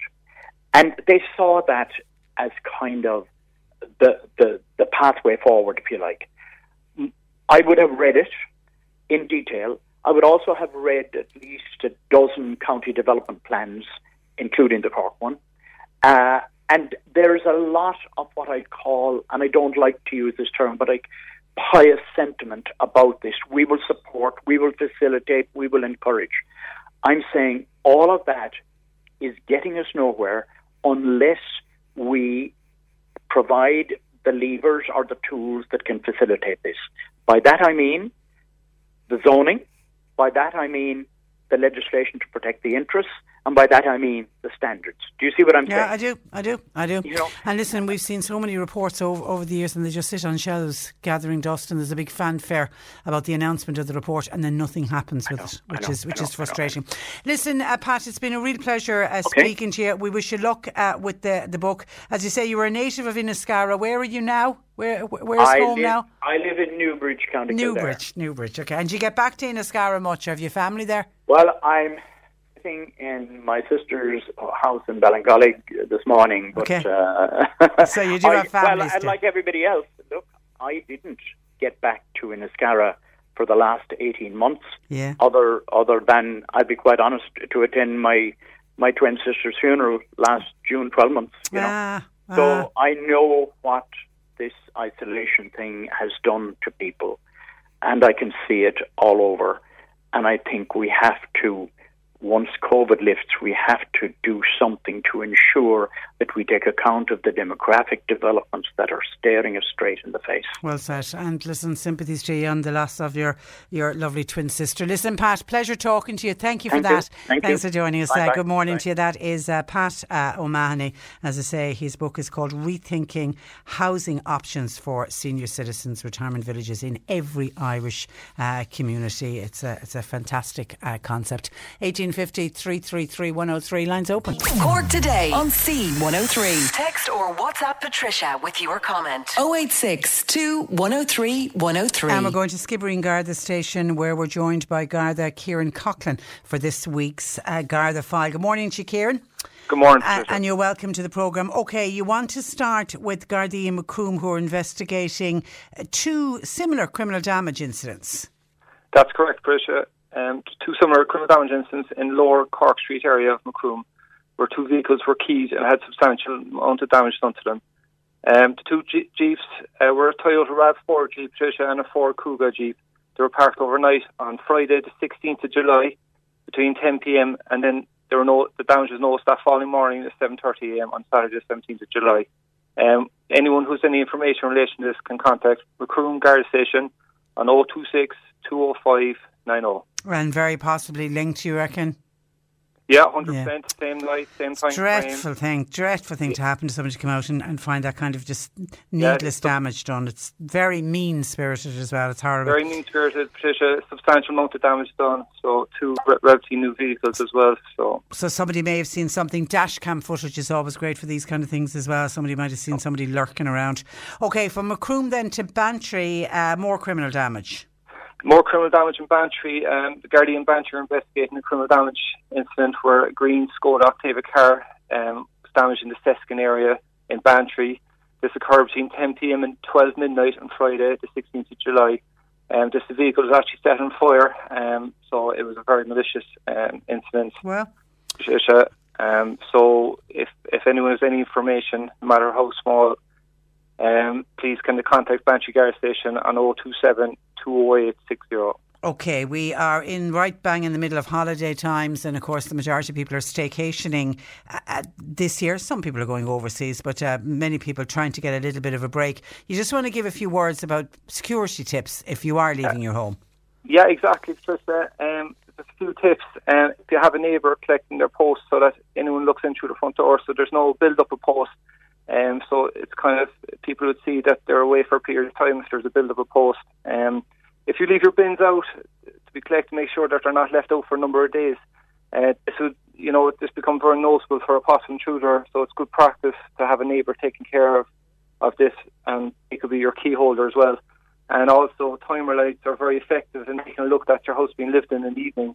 So you're trying to give the perception that that you're at home. Yeah, and you can even put a radio onto a timer so it kind of generates the idea of there's noise in the house as well. If somebody flicks up the letterbox, sounds like there's something going on in the house as well. That's correct. Yeah. Yeah. Yeah, and I think the neighbours, our neighbours are fantastic to rely on each other. Now we're heading in to the bank holiday weekend. We were already speaking with the RSA who were giving us the stats for the first six months of this year, showing that the I think 85% of the road fatalities are in rural areas. A lot of people travelling to West Cork for the bank holiday weekend, or as we've just mentioned, for staycationing. People need to be careful on the roads, Kieran. Absolutely, Patricia. Um, I would ask people to be careful when travelling. This is this is the busiest weekend of the year. Um, I just would say to people, just beware of WL lines, place of interest at beaches, lakes, woods, and not to obstruct private entrances. Um, this is very important um, for emergency like services like the Gardaí, ambulance, fire brigades, to have 24 access to these areas in event of an incident. Um, I, I, you know, that's really important. If there's any incidents in these areas, so we need emergency service need to get access as quick as possible. Um, I also would say about agricultural uh, machinery, farmers to pull in and stop dangerous overtakes. Um, I, I would plead with the public, you know, who are not familiar with farming, um, that you know to be patient on the road. Um, give them time to pull in um, and just have a bit of patience on the road uh, when you're approaching them. Um, I also would like to tell the public that when people are parking these locations over a long period of time at beaches and parks and woods, don't leave the valuables in the vehicles. And I think a good tip is to leave the glove box open so that any eyes peering in can see it's empty. That's a good tip. That's a Yeah, really good exactly. tip. I mean, what you need to do is, is before you go anywhere, you stop and think: Do I really need to bring that wallet with all of that money with me? Do I really need that laptop? Do I really need that expensive camera? Uh, just don't leave anything like that in the car. Correct, Patricia. Yeah, and I, also I would like just for people to be respectful of local residents and places of interest. Um, we've recent reports now in West Cork that people are trying to enter private lands without permission to access to gain access to private beaches, and I just plead with the public just to be. Um, just be understanding towards that, like you know, when when private property is written or up on a sign of land, please don't enter. Um, Respect you know, it. uh, just respect it. just to respect it, yeah. Yeah, and if you're going to the beach, bring everything home with you. Please leave no uh, trace. And just uh, finishing up on that to do with water safety, there's been some dreadful tragedies this summer already, Kieran. That, that's correct, Patricia. Yeah, look, in the last recent weeks there throughout Ireland, there's been some awful tragedies. Um, look, I have a few tips here for, for people who are going swimming. I would urge people to never swim alone and always bring a swimming buddy with them. Um, I would ask them also to check the tides on the beach to make sure you know they, they understand the flags are in place and they understand the reasons for these flags. Um, tell someone on the mainland where you're going and how long you're going to be expected to be out swimming. And also, when people are touring around West Cork, they mightn't have the local knowledge of the beaches. So I would say to them to know your currents. And look, if a beach is empty and it's a sunny day, there's a reason for it. And obviously, you know, the currents are too strong and it's not it's not safe for swimming. Um, and I always say to people, just know your route. It's always, swi- you know, always stay to swim parallel to the shore and within designated swimming zones.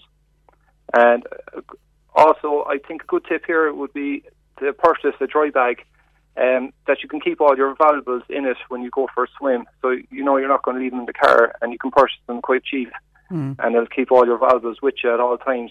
And look, bottom line, never drink alcohol when swimming Yeah. or driving to these dogs. Even the smallest amount of alcohol, just don't Yeah. have the alcohol with you on, on the beach.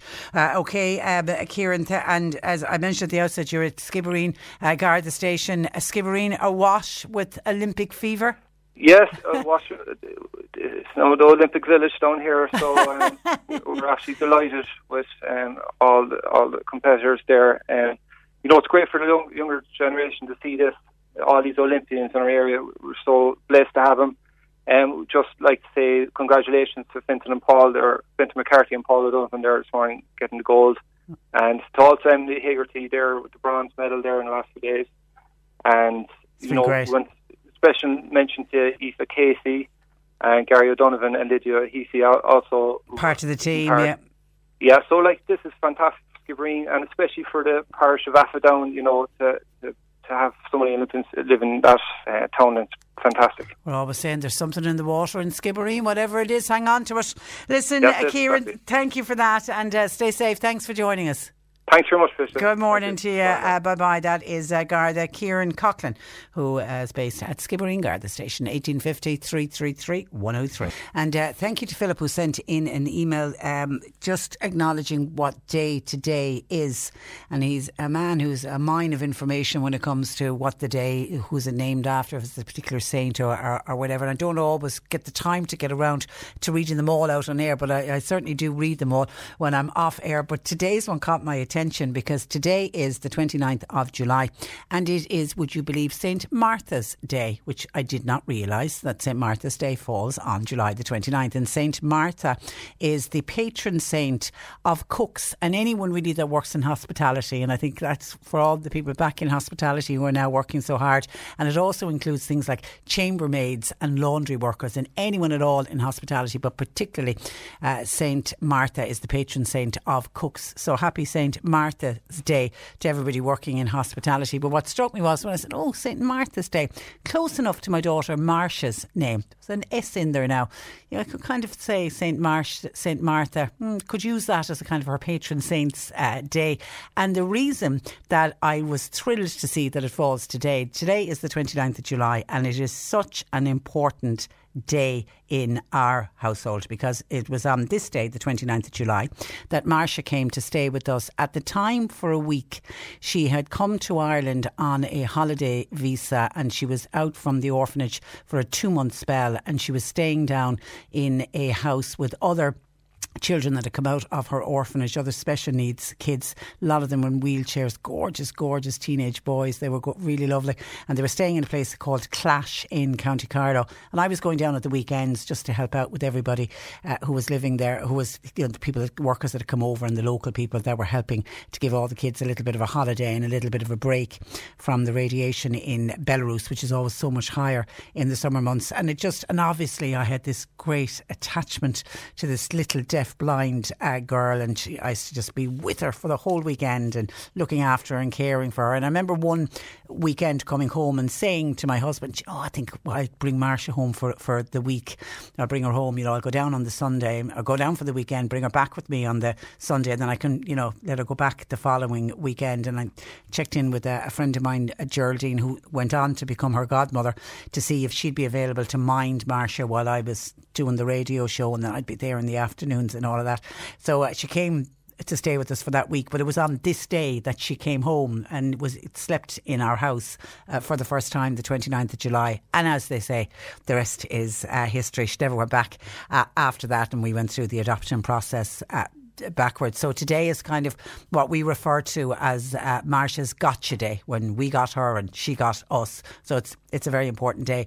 But it's also the 29th of July happens to be the anniversary of my wonderful mother uh, passing away. It was the 10th anniversary of mum's death when Marsha came to live with us. So I always think she had a, a hand in directing Marsha into our, our house. It's also my wedding anniversary. And as a complete side, if Princess Diana had remained married to Prince Charles, she certainly, I think, would be alive today because she wouldn't have been in that car in Paris that night. They today would have been celebrating their 40th wedding anniversary. Hard to believe that Charles and I would have been 40 years married today. So, the 29th of July, special day in our house, and I'm thrilled to discover that it is also Saint Mar- Mar- Martha's Day, and we'll take that as a as a as a Marsha. Anyway, sorry, I I overshare sometimes, don't I? Okay, time for me to do this. The C103 Cork Diary. With the new Explore Cork app, a Cork County Council initiative featuring over 850 places to see and things to do.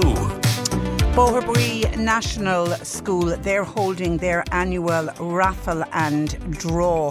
Now it's happening at 8 o'clock this evening in, and they're doing it on Facebook Live.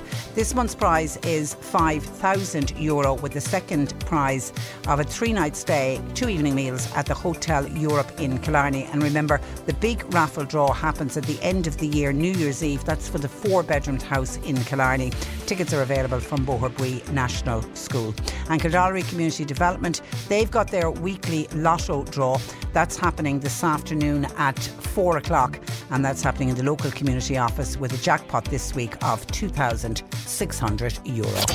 C103's smart speaker giveaway. With DoneDeal for all of Ireland's trusted car dealerships. Yeah, it is time for us to ask you to text us now, please. Text or WhatsApp your name and address.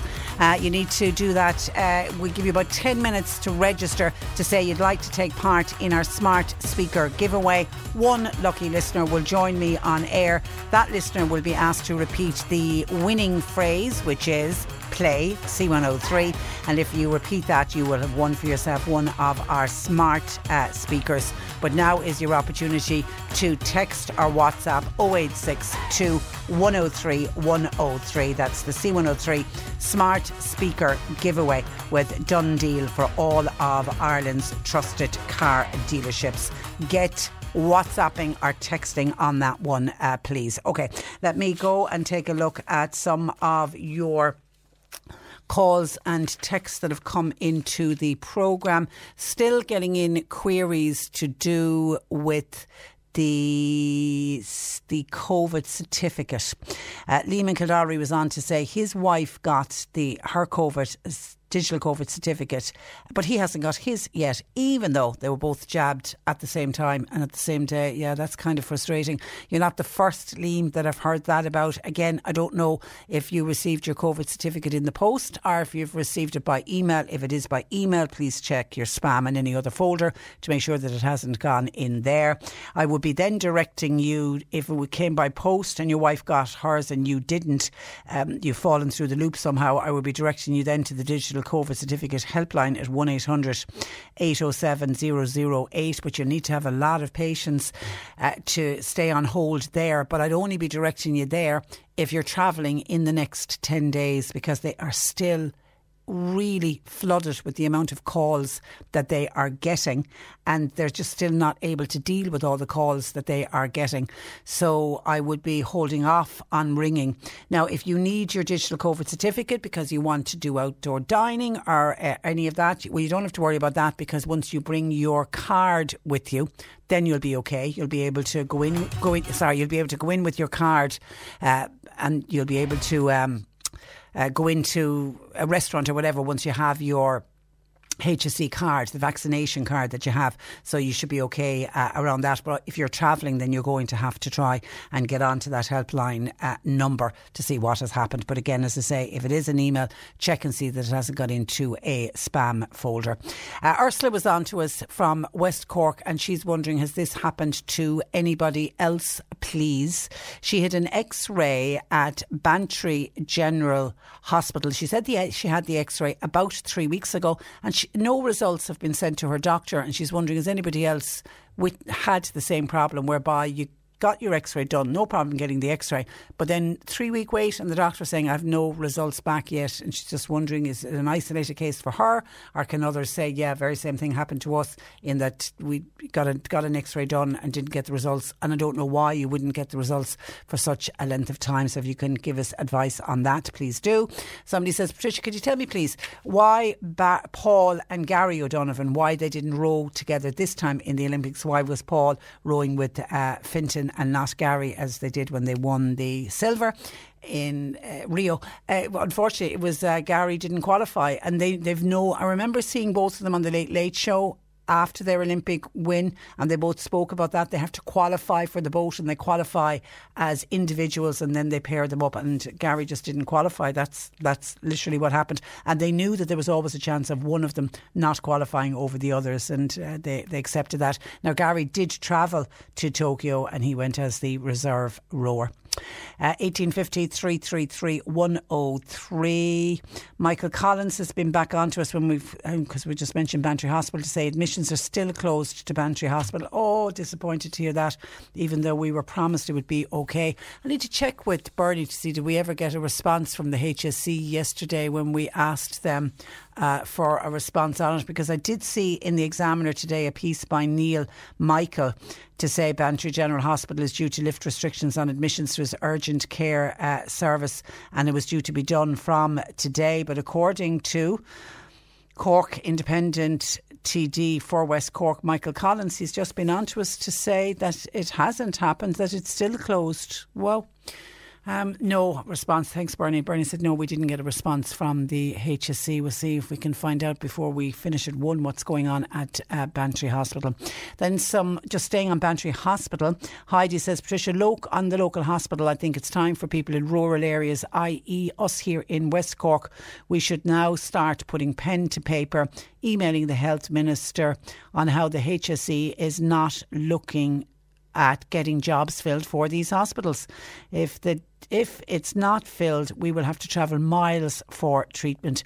We have to say enough is enough. We can't be treated in this manner anymore. Yeah, and it was one of the things when I spoke with Michael on this issue yesterday, saying, and we were talking yesterday that they weren't taking admissions. What if somebody got sick and, and needed urgent care? They'd have to go either to Tralee General Hospital or to Cork University Hospital. And if you're out on any of the peninsulas, that's a long, long uh, journey. And if you are badly in need of care, you need to be see, seen ASAP. We also discussed road deaths uh, this morning.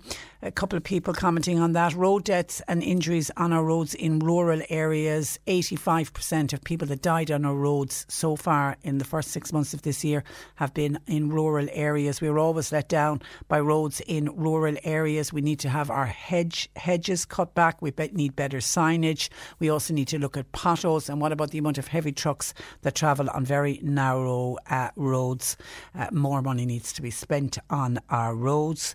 And another listener says, listening to you on road fatalities earlier, Patricia, I'm wondering how many of those road fatalities are suicide uh, cases. Those always go under, they'll go under the umbrella of road deaths, but we will never know yeah, it's one of those very sad, st- and we will never have statistics on it because you could never know who deliberately set out to unfortunately take their own life and do it in a, a vehicle. But yeah, I ex- absolutely accept the point you're making. And a number of other people saying we need to cut the dikes, fill the potholes. That's the problem. That's why we are seeing so many deaths in rural areas. And then another listener says they, they introduced NCTs and they said it would make our roads safer. I feel this isn't uh, working. Will we ever see an end to NCT? Well, yeah. I, how do you how do you prove that NCTs are not working?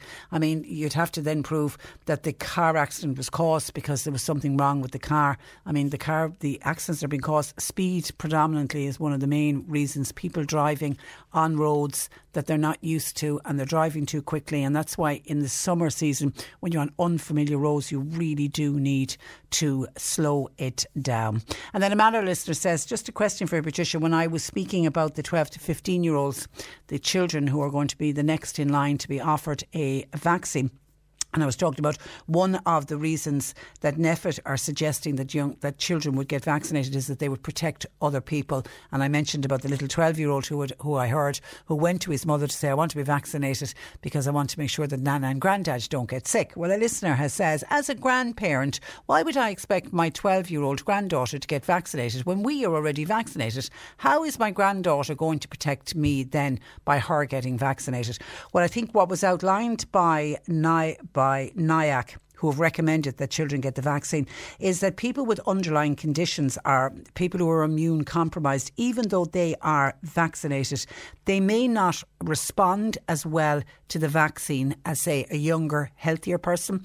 It's one of the reasons why they're now talking about booster jabs that may be needed for older people. They're saying, in particular, people over the age of 80 and people who are immune compromised just in case that the vaccine response isn't as good because of the age of a person or because they're immune compromised. So even though grandparents in the main are all uh, vaccinated and absolutely they are protected, they may not have the same level of protection as, say, a vaccinated 30 year old, for example. So a grandchild could come, could have the virus and could pass it on just as the vaccine is starting to wane, for example. Um, so that's the reason that NIAC said yesterday that families should consider vaccinating children, particularly if they have immune compromise. That's not to say, as a grandmother, that you are immune compromised in any way. 1850 333 103. And just one final one in. John in Clonakilty says, Patricia, when I got my vaccine a number of months ago, you know the area where you sit for the 15 minutes before they tell you you're okay to go? There was a guy sitting across from me and he was holding onto his card and he's, he waved it across and he said to me, From next year, you won't be able to travel. You won't be able to go anywhere without this card in your hand. My God, how right was he, says John. A lot can happen in the next three years. Like a chatbot may be your new best friend. But what won't change? Needing health insurance. United Healthcare Tri Term Medical Plans are available for these changing times. Underwritten by Golden Rule Insurance Company, they offer budget friendly, flexible coverage for people who are in between jobs or missed open enrollment. The plans last nearly three years in some states, with access to a nationwide network of doctors and hospitals. So, for whatever tomorrow brings, United Healthcare Tri Term Medical Plans may be for you. Learn more at uh1.com. It's that time of the year. Your vacation is coming up. You can already hear the beach waves, feel the warm breeze, relax, and think about work.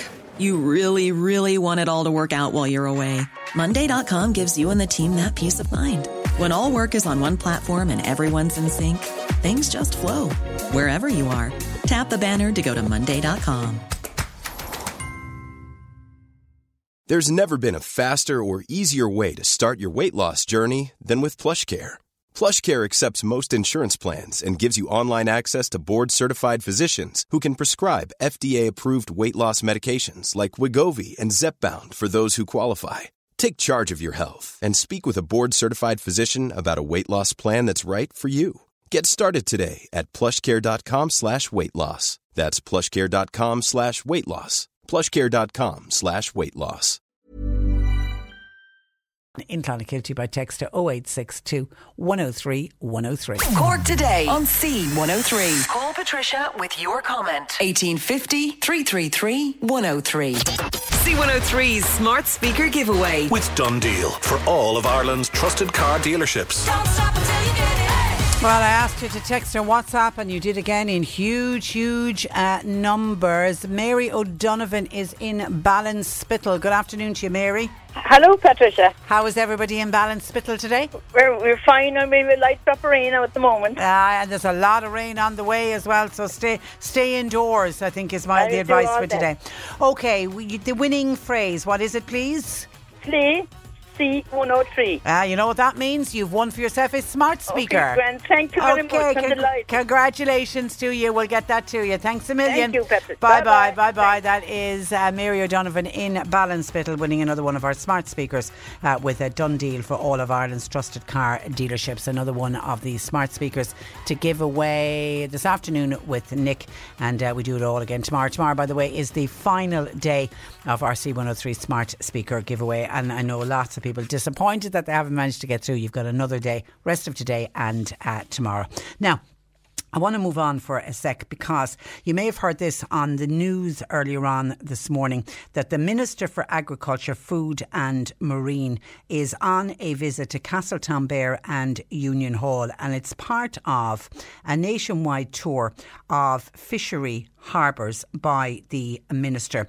And on our news bulletins this morning, we were talking about that visit today. And actually, I also have a copy of the press release that was issued from the Department of Agriculture, Food and Marine. And the end of the of the actual press release states that as part of the visit to Castletownbere and Union Hall, the minister said, My visit to West Cork provide, provided an opportunity to meet with fishers and fishers' local action group in Union Hall and with the Castletownbere Fishermen's Co-op and the Irish South and West Fishermen's Producer Organisation. And he said, I heard directly from them the challenges that they're currently facing post-Brexit. Well, Patrick Murphy is with the Irish South and West Fishermen's Producers Organisation. He's a gentleman we've spoken to many times before, and he joins me. Uh, good afternoon to you, Patrick. Good afternoon. So you had you had a lovely meeting with the minister, and you spoke directly to him. Did you feel he listened to you? Well, I'm hoping he will. I, I think a little bit of the twilight zone. I think that's happening, Patricia. And even though, like, we can laugh about it now, it, it gives a very clear indication of how our government and our ministers and our uh, are treating us. And this is unbelievable. Our meeting is scheduled for three o'clock today, and the meeting in Union Hall, I think, is ongoing now. So unless he has a crystal ball on his desk or something, um, I think it's shocking. So I'm going to put this in context for the for the listenership. Can you imagine if our Taoiseach and Boris Johnson had a scheduled meeting tomorrow, and before they got into a room together, Boris Johnson gave out a press release like that and how great it was to meet the Taoiseach. So what would that say about the respect he'd have for the Taoiseach of our country? Yeah, and you you became aware of it by the radio this morning, was it? That's right. I heard it on the radio. And nearly I fell out of bed. Double take of whether I was actually hearing was correct or not. Look, we had two flotillas up in one in Cork and one in Dublin. We have been highlighting the fact that we are being discriminated against as an industry, that we have been robbed as an industry, and Ireland Inc. are going to suffer from this. And like, is it poke the bear? Do they want a reaction from the fishermen or something to treat us in this regard? I think it's incredible. And he it, like, and he clearly, and it's it's now. I know it's, it's it's some civil servant somewhere has done it, but they do it as in as if this was the direct comment from the minister, like it's done in inverted commas. I heard directly from them the challenges that they are currently facing post Brexit. I also heard the commitment and ambition within the sector to build on the hard work and energy of fishers in their community, so that fishing and related activities continue to be the backbone of economic activity in the region. I'm committed to working closely with them on all fronts to deliver on this uh, uh, ambition, and that's where it ends. Well, I suggest that you need to listen to the fishers. And, and by the way, I always refer to you as fishermen. Is the correct term fishers? No, fishermen, but this is the politically correct. Oh, is it? Okay, just- There's uh, the Oh, women, and- sorry, of the women sorry. in the industry, but And you do talk to have- the women. Yeah. they they would prefer to be called fishermen. Would they were- that is recognised. So here we go. But look, Patricia, if you just bear with me now, to me this is like a butterfly effect. You know, like we've looked into the future and seen something. So first of all, I want to bring this into context of, of how a butterfly effect can affect it. So through my lifetime and through my father's lifetime and his experience, he was one of the three founding members of the Skibbereen Rowing Club in Skibbereen. Ah, And one of the lads' fathers, um, Teddy O'Donovan, Donovan, right? Yeah. And, and, and Gary's father, is a boat builder. yeah. So they've stayed in this community because of the fishing industry, because his father had a job and he was able to raise. Who knows where our next rower will come from if the next boat builder's son isn't there because our industry has been wiped out and we won't have a gold medal.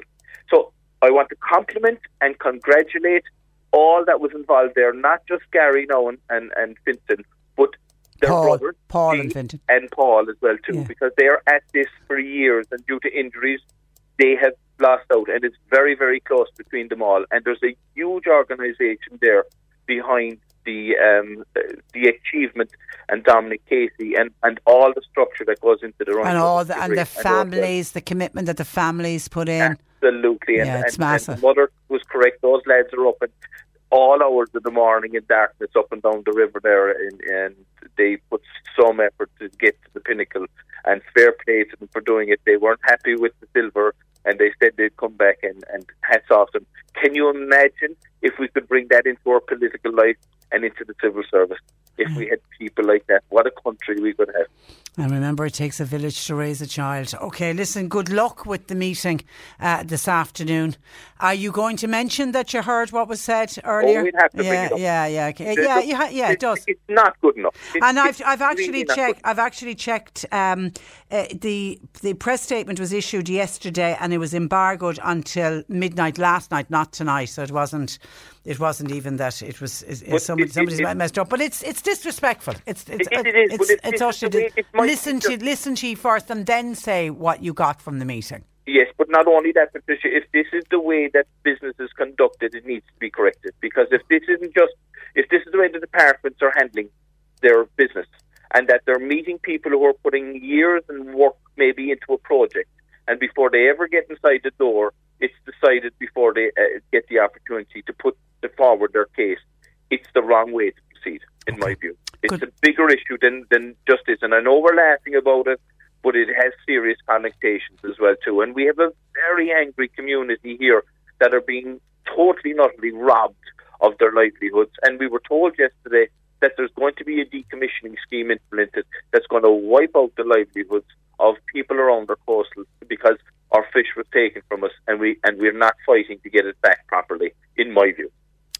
Okay, listen, press on. You're you're doing the you're you're doing the great fight for a really good cause, uh, Patrick. Good luck at the meeting today, and thank you for taking time out to talk to us. Thank you very much. Good afternoon to you. Bye bye, bye bye. That is uh, Patrick uh, Murphy, who is with the Irish South and West Fish Producers uh, Organisation. 1850 333 103. Jane Pickett, our resident vet, uh, will join us if you've got a question for Jane. Can you contact us now, please? You can text or WhatsApp 0862 103 103. Cork today on C103. Text or WhatsApp Patricia with your comment. 0862 103 103. And Jane Pickett of the Island Wood Veterinary Hospital in Newmarket, part of the Mill Street Veterinary Group, uh, joining me on this Thursday afternoon. Good afternoon to you, Jane.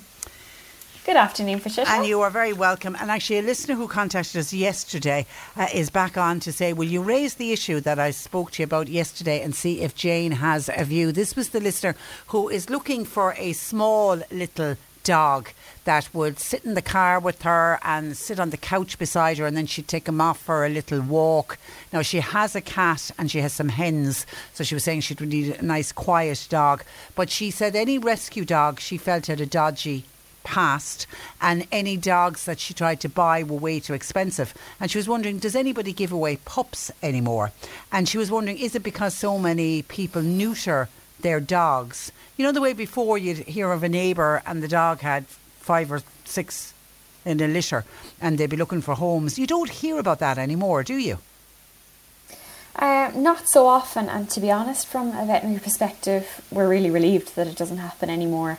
Um, so certainly neutering is becoming a lot more popular um, as time goes on, and I think it's really the responsible choice because it prevents lots of unwanted puppies and kittens um, entering the population, and potentially because they're unwanted, having a poor quality of life.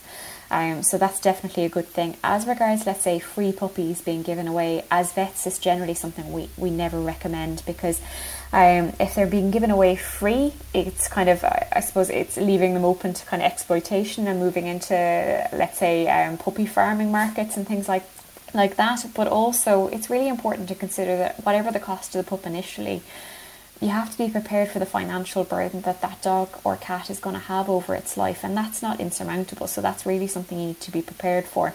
So I suppose having the, the puppy or kitten cost a certain amount, and I'm not kind of condoning, let's say, super crazy expensive puppies like have happened in the past year, because I suppose that's to do with supply and demand. Um, but I think certainly it is kind of a barrier that makes sure that you can potentially afford their care going forward, and, and every puppy or dog or kitten or cat will need health care. Um, be that just regular preventative health care or God forbid they do get sick, we need to be able to help them out. So it's just really important to think about that before you take them on. Um, as regards, let's say, rehoming rescue dogs, it is Yeah. a really great idea to be able to give them a second chance. Like, I know firsthand, my own dog Sally is an ancient toothless terrier, and I took her on, and she is like the loveliest dog ever. Um, but they're not without their issues, and I suppose a lot of them will have a checkered past, and I think that's not something we should hold against them. We just need to be prepared for any problems and also to examine ourselves well do we have the, the time space and patience to take on any behavioural issues they may have and work through them sensibly and, and get a behaviourist involved if needs be? And and if that's not something that's possible it's it's not the right choice but I must admit that there are some beautiful rescue dogs out there um, and a number a of that's- a number yeah. of listeners, when I mentioned it yesterday, a number of listeners, you know, contacted immediately to say that they got a rescue uh, dog and that they were gorgeous, you know, mild mannered, y you know, just really nice, nice dogs that they don't all have. I I think she's afraid of getting a very aggressive dog. Yeah, I think the main thing is really to be very open in your discussions with um, the rescue centres. Like I suppose I personally the, the rescue that I would have the most experience dealing with is kind of the official one, the ISPCA, and they do fabulous work, and they're also very good at trying to place the right dog and or cat in the right situation. So I really think if you want to be matched up with the right right pet from the get go, just be really transparent about your situation with the rescues when they're speaking to you. And if they have something that might be suitable and they feel that your situation will be suitable to take on a rescue dog, I'm sure they'd be happy to help you out. But if perhaps your situation mightn't be so suitable for a dog or cat that they may have, they, they'll then have the opportunity to kind of flag that because I suppose they very much have a duty of care as well to make sure that you know the right animal is placed in the right place for its own kind of behavioural and health welfare as well. So it's definitely not something to be ruled out. But there are some situations in where where it mightn't be suitable. But um, I think rescue is the way to go if you can to try and minimise, I suppose, extra unwanted dogs being added to the population because ultimately it means that they, they might have a life that mightn't be as great as a, you know a well loved pet and good health care and kept nice and safe. So the more we can do to give whatever dogs are there a second chance, the better. Absolutely, one hundred percent agree with you. Jane Imala was on. She's wondering, can an elderly outdoor cat is it possible for the cat to get sunstroke? Obviously, been spending a lot of time, and we know the cats love uh, the sunshine. But since the good weather, he's off his food and just doesn't seem to be 100%. Could the cat get sunstroke? It is possible. Um, it's generally in, let's say, dark coated cats that are real sun baskers that we see this in. Now, the vast majority of cats are actually reasonably sensible as long as they have the opportunity and kind of availability of somewhere cold and shady to go. A lot of them will bask for a little while and then tuck themselves away in a shady spot. They're usually quite like astute about these things. But very occasionally you do get cats that really are sun worshippers and just will lie in the sun for ages and particularly the ones that are at particular risk is the dark coated breeds. It's like ourselves wearing dark clothes on a sunny day. It just really kind of compacts that heat in rather than let's say if we were wearing a, a, a white or light coloured um, coat. It's similar for a dog or a cat. The darker breeds do definitely struggle, and particularly cats that have maybe a thicker hair coat. So the long haired breeds or really densely furred breeds, like let's say British Shorthairs, um, the really fluffy ones they can really struggle. I think if you have any concerns about your cat and they do seem to be off food and not quite themselves, it could be sunstroke. But I think there's a, a plethora of other things it could be as well. And, and, you know, any change in your pet's behaviour, whether that being off food, off water, a little bit more lethargic than normal, a change is something that needs to be investigated. So normally I would recommend you attend your vet for a health check just to make sure there's nothing going on. And particularly a cat going off food is always alarm bells because Yeah. no matter how sick they are, It a cat is. will eat. They'll try. They'll Yeah, really they- try they really they're will. feeling very unwell. Okay, Mary in Bantry, a small terrier, regularly washed and shampooed and all of that, but she's recently noticed what she describes as little golden insects in his fur. Could he have picked up something while out on a walk? He sleeps in the gravel sometimes. Could it be something that he's picked up off the ground? She's now afraid to leave him into the house because she doesn't know what these little insects are. Golden coloured Okay. insects. Golden coloured insects. Um, so the first thing my head is jumping to generally is a harvest mite. So they're quite brightly coloured um, little mites that usually attach to the lower parts of the body, so on the paws and on the, the ventrum, so along the belly. Um, that doesn't exactly sound like what's going on here, and still not quite the right time of year as well. It's usually a little bit closer to the autumn that we see that happening, but look, it can happen any time of year. There are a few possibilities, but I think the main thing is we need to make sure that this is not impacting on your pet's quality of life and it's not causing any knock on issues in the skin. I would really make sure that your normal parasite control is up to date. It really depends on what product you have as to how frequently it's needed. So sometimes they can be needed from bang on the dot once a month up to anywhere to, to three months, but it is really product dependent and make sure that you're using a product that's either sold in a vet or a pharmacist because that means that it's appropriately tested and we know it's effective. Um, and that may not be let's say as reliably true across the board if they're purchased in other places. I really think if you're noticing an abundance of these little creepy crawlies roaming around it is best to visit your vet to get them assessed. Now it could just be unlucky. It might be like ourselves going for a walk and there's the odd bug that's landed on ourselves and it flies off again. You might just be unlucky with happen- happening to see them but it does sound like if you're seeing them regularly it may be a mite or a lice and that would def- definitely require treatment. So I really think you need to visit your vet to get them checked out, but make sure your parasite control is up to date. But there's lots of treatments there, so don't so don't Yeah. be panicking. And Tess wants to know, question Jane, do dogs shed their hair more than once a year, or is it just an annual event? Hmm. They seem to shed sometimes more at some points in the year than others, but there is a certain amount of turnover of hair actually going on the whole time. Um, we do tend to see that, let's say, when the seasons change and it goes from being very hot to very cold and, and vice versa, we do get a good amount of hair turnover at those points because that's the body responding to the heat and the ambient temperature around it. Um, and I suppose if, if it's particularly changeable weather-wise throughout a year, it is possible that you can get this big turnover over of hair more than once a year. But actually, dogs and cats do have a continuous turnover, so their hairs are constantly on kind of a growth and then a dying off cycle. Um, so a normal amount of hair shedding onwards is, is quite normal. The one thing I would say is if you're noticing more hair shedding than normal and you're having to brush it out more than normal, let's say um, let's say if you would have to brush them, let's say every second week or once a month and you'd get a little bit of hair and now you're getting a load out.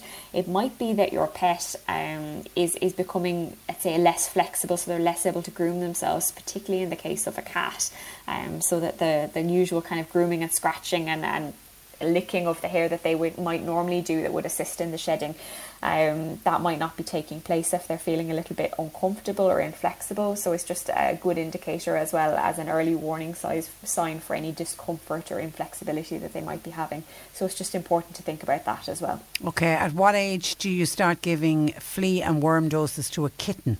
The listener wants to know. To a kitten. It depends on the product, but generally, I would say from about 10 12 weeks of age, they would definitely need some kind of flea mite lice treatment. They would need wormers much, much earlier on in life. From two weeks of age would be appropriate to prevent any kind of roundworm buildup. Um, so it depends on the product. If you need advice on it, normally vets and vet nurses are more than happy to give advice and guidance on this because it really is the bedrock of good preventative healthcare um, and making sure that your puppy or kitten has a really good start in life. So we're happy to help. And staying on fleas, somebody wants to know can you get a flea tablet for dogs, and what is the best product to use? You can get a flea tablet for dogs. There are a number of ones available. I know the one that we we tend to use here is a product called Bravecto, but there are plenty of other tablets on on the market that do the same job. But the important thing is there are also flea tablets on the market that you can buy outside of a vet or a pharmacist and they're not as reliably effective or safe. So they don't go through the same rigorous testing to make sure that they work every time and to make sure that they're safe every time in the same way as let's say a prescription only medicine would do. So just make sure that if you are purchasing a flea tablet you do it from kind of a, a source that would have access to those products, so from a vet or a pharmacist. But there is, there is a But tablet. They're really there. handy. Yeah. Okay. There is. Listen, we leave it there. Have a great week, and uh, we'll talk to you next Thursday. Thanks for that, Jane. Thank you. Bye bye. That is Jane Pickett of the Islandwood Veterinary Hospital, part of the Mill Street uh, Veterinary Group. That's what I've got to leave you for today, and we're back with you tomorrow morning at, at 10 o'clock. Until then, I'm Patricia Messinger. Thanks to Bernie Murphy for producing. A lot can happen in three years, like a chatbot may be your new best friend. But what won't change? Needing health insurance. United Healthcare Tri Term Medical Plans, underwritten by Golden Rule Insurance Company, offer flexible, budget friendly coverage that lasts nearly three years in some states. Learn more at uh1.com. Hey, it's Danny Pellegrino from Everything Iconic. Ready to upgrade your style game without blowing your budget? Check out Quince. They've got all the good stuff shirts and polos, activewear, and fine leather goods, all at 50 to 80% less than other high end brands. And the best part? They're all about safe, ethical, and responsible manufacturing.